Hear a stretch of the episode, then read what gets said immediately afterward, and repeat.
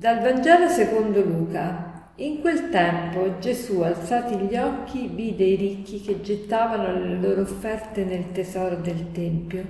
Vide anche una vedova povera che vi gettava due monetine e disse, In verità vi dico, questa vedova così povera ha gettato più di tutti. Tutti costoro infatti hanno gettato come offerta parte del loro superfluo Ella invece nella sua miseria ha gettato tutto quello che aveva per vivere.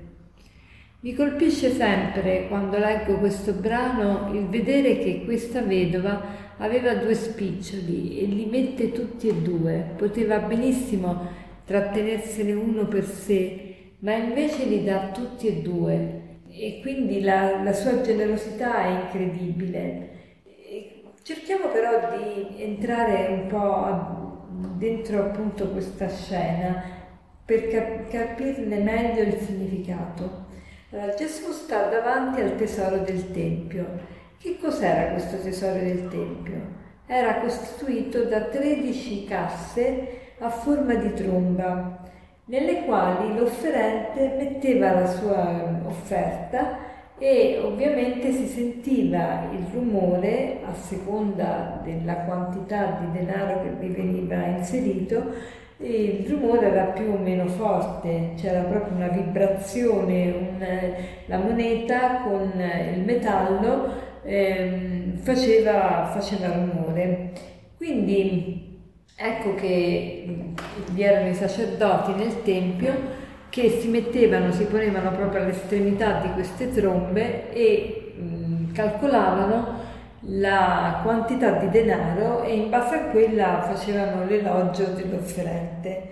E è particolare allora questo elogio di Gesù, pensate come doveva sconvolgere questo elogio di Gesù di questa povera vedova, perché Gesù eh, nota il tintinnio di queste due monetine che praticamente era inesistente, cioè non si sentiva perché erano talmente piccole le monetine che non facevano rumore.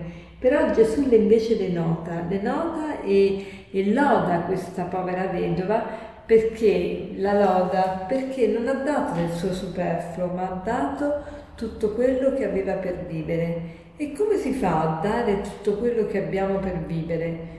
Soltanto se abbiamo fede nella divina provvidenza possiamo essere generosi, possiamo dare tutto quello che abbiamo per vivere, perché chi ha fede nella divina provvidenza sa che Dio può aiutarlo in tutto e per tutto e quindi non ha paura di rimanere senza niente. Se vede dei bisogni, se vede delle necessità di altre persone, è capace di, di non pensare a se stesso e di prendere in considerazione i bisogni degli altri.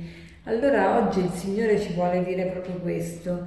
Tu se vuoi veramente seguire il Signore devi essere generosa, se vuoi veramente trovare la tua gioia, se vuoi veramente vivere di fede, la generosità deve appartenere alla tua vita perché solo se tu hai fede puoi essere generoso e solo se tu sei generoso vuol dire che hai fede e sono interscambiabili le due cose. Quindi da dove si comincia? Si comincia dal, dal rinnovare la nostra fiducia nella divina provvidenza e, si ha questa fiducia, questa fiducia cresce nella misura in cui siamo in comunione con Dio. Ricominciamo sempre da capo.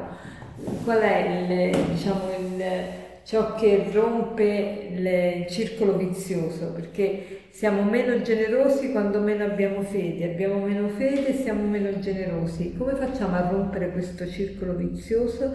Soltanto se introduciamo questa comunione con il Signore che ci aiuta a, a appoggiarci veramente sulla divina provvidenza che lavora per tutti, quindi anche per noi. E, ehm, e, quindi oggi cerchiamo di essere generosi non dando del nostro superfluo, ma dando qualcosa che ci costa. Pensiamo a qualcosa che veramente a cui teniamo tanto e che non riusciamo a distaccarcene e facciamo in modo che veramente riusciamo a dare anche quello che fino ad oggi non siamo mai riusciti a dare.